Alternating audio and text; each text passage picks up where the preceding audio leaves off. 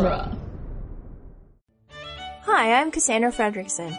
And I'm Norman Mitchell, and we're the hosts of Lord of the Rings Minute, the daily podcast where we discuss, appreciate, and delve too deep into the Lord of the Rings extended editions, one minute at a time.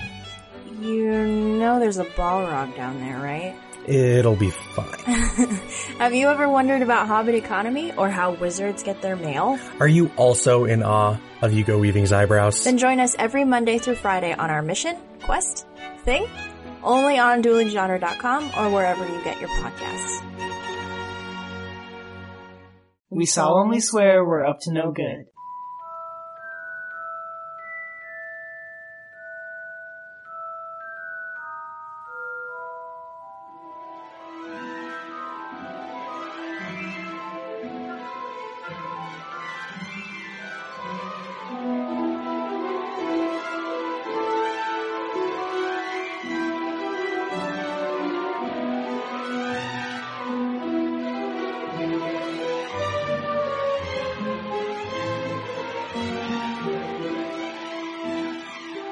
Welcome back, everybody, to Harry Potter Minute, the fan podcast where we overanalyze the Harry Potter movies one magical minute at a time. I'm Gary Roby, I'm Victoria Laguna. and today we're talking about minute 87 of Harry Potter and the Sorcerer's Stone. Minute 87 starts with Hermione approaching the boys as they play their chess match, and it ends with Harry getting out of bed. Um, we talked a little bit about this yesterday. Got a little ahead of myself. a little bit. Ron makes his move, queen to e5, to destroy Harry's knight from the last minute. And uh, the queen picks up her chair and she smashes it over the, the knight on his horse and breaks him into pieces. Hermione says it's barbaric. Barbaric, I tell you. She's very dramatic. She says, that's barbaric. And Ron says, that's wizard's chess. Like he's so like smug about it. Like, I nah. love it. I love the like the, the the the back and forth between the two of He's them. like, psh. He's like, "Yeah, have you not have you never seen He's like, Wizard chess before? Like, if you can't handle it, then Get out of the Great Hall?" get out of the Great Hall. that's that's terrible. Uh, he says, "I see you've packed," and she goes, "I see you haven't." So it's Christmas, and Hermione has packed her bags, which means she's going home for the holidays Christmas. for Christmas, and Ron isn't. Do the rest of the Weasleys go home this Christmas? No, I I assume if he's not going, then all of them. Are. going. I'm gonna fight you on this Why would he be the one to not go and the other ones would? because Harry's not going home, and Ron doesn't want Harry to be alone at Christmas. That's cute. Because we do not see any other Weasleys until after Christmas is over. You're right. So I think it's I think it's for Harry. He, he's being the nice one Yeah. to stay home to stay to school since Harry has nowhere to go. Mhm. And they're all going out of town, so he has an That's- excuse to use. That's cute. They're going to Romania to visit his brother Charlie. Yep. He studies dragons there. Do you know what makes him really upset? Why bring up dragon tamer Charlie if we're not going to see him when we see the dragon in the movie? They don't bring him into the No, movie. He's in no, the book, and it makes sense that he's in the book. But why use this li- like Why why foreshadow? something that's not going to happen? Yeah. Yeah, So what's what's the point of all that? yeah, it's weird. Oh, well. We're gonna get the dragon real soon. Norbert is coming, you guys. I hope you're Real ready. soon. I have some real special guests lined up that I hope make it for those two minutes when the egg hatches. I am stoked. You guys should be too. Uh, any of you out there who listen to a lot of minute shows probably have an idea of who I would be thinking of. But moving on from that, Ron's not going uh, home for Christmas. He's staying at Hogwarts with Harry. And so Hermione tells them, well, you can help Harry then. He's going to be in the library looking for information on Nicholas Flamel. Nicholas Flamel! I'm excited that, um, that we're going to get to talk about him. I'm gonna say this every time his name comes up until we finally get to talk about him. we finally get to talk Until about we him. finally get to talk about him because he is one of my favorite non-present characters in the entire series. I think Nicholas Flamel would have been really interesting if we actually got to see him in any of the books or movies. right? I almost, I almost kind of wanted it, like, or expected it to happen. With Even if it was only for like moments. they were talking about him. There only for this movie though. Yeah, in the, in the first book or whatever. But uh, they didn't go Yeah. that route. As the series goes on, uh, Joe gets further away from real world examples of people Yeah, and then and deeper into her own lore. right. which makes sense and is fine. But I do like I like when like Merlin and Flamel and Agrippa are mentioned, like people that we get to talk about that are like real people. That's fun. That is fun. Um, we only heard Nicholas Flamel's name yesterday, Yeah, the day before yesterday. day before yesterday. And Ron says, We've already looked in the library hundreds of times. Or a hundred times. I mean, it is Christmas.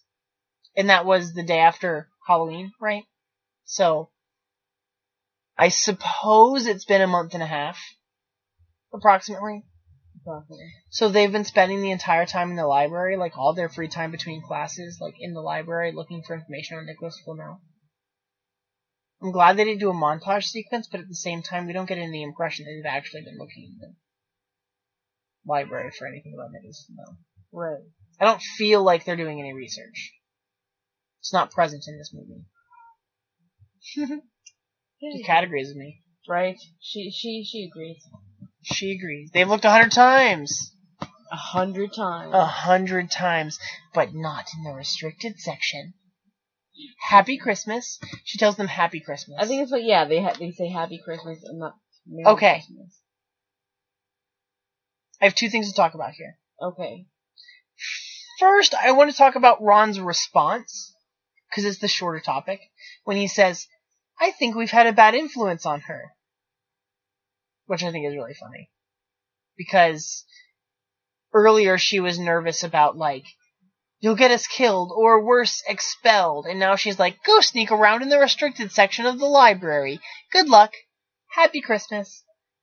Chuffs off. Um, Ron's right. They have had a bad influence on her. Right. Yeah. Because she would not have even said anything like that No. earlier in the school year. So, I looked up this Happy Christmas business. Uh, business. Business. Apparently, um, saying Merry Christmas, uh, only seems to go back the last couple hundred years. Several hundred years, actually. It says the first record of it was in 1534 when John Fisher, an English, ca- uh, an English Catholic bishop in the 1500s, wrote it in a letter to Thomas, Thomas Cromwell in 1534. He said, And this our Lord God send you a Merry Christmas, and a comfortable to your heart's desire. Um, and then there was a, uh, carol, um, where's the carol? There was a Christmas carol that use the line Merry Christmas that I can't seem to find in this article that I was reading from on whychristmas.com. Um, however, in A Christmas Carol, the book by Charles Dickens, which was published in 1843, the phrase Merry Christmas appears 21 separate times. Oh wow. And so he's also maybe attributed with like the transition between Happy Christmas and Merry Christmas. There were a lot of Christmas traditions that have sort of fallen out of favor that were brought back, like resurgent by uh, Charles Dickens in his book, The Christmas Carol, A Christmas Carol, which I think is really cool. So that's uh, that's Merry Christmas versus Happy Christmas. I don't know if Happy Christmas is still used in the UK and that's why it's present in this movie, or if the wizarding culture is just rooted further back in the past. Right. Like they keep those older. Traditions, maybe? I don't know. That's what it seems so. Right? So she says, Happy Christmas, and Happy then she Christmas. turns on her heels and, and she's gone. This is the look on his face. I think we had a bad. I think we've had a bad influence on her. Cut to Hedwig. We see Hedwig him. Looking so cute. hanging out in the boys' dormitory, and uh, Ron yelling for Harry to get up. Harry climbs out of bed, and he's gonna start going down the stairs, and we'll talk about that tomorrow. Yep, he's running, running out, He's running out the door. running out the door. Like, whoa, what's going on? It's Christmas. He's like, Harry, Harry, wake up, Harry. It's Christmas. It's Christmas. It's Christmas. Is Ron and Harry the only ones there? That's what it feels like. It feels like everybody else is gone. Yep. Every other Gryffindor went home. Yep. Or they're still in bed. No.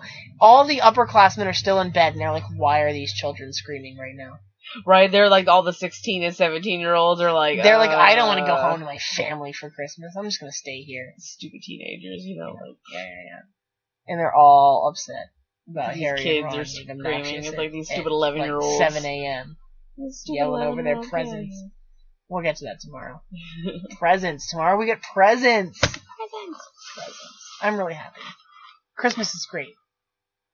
We could have timed this so that we could have had Christmas in December, but we would have had to start too early.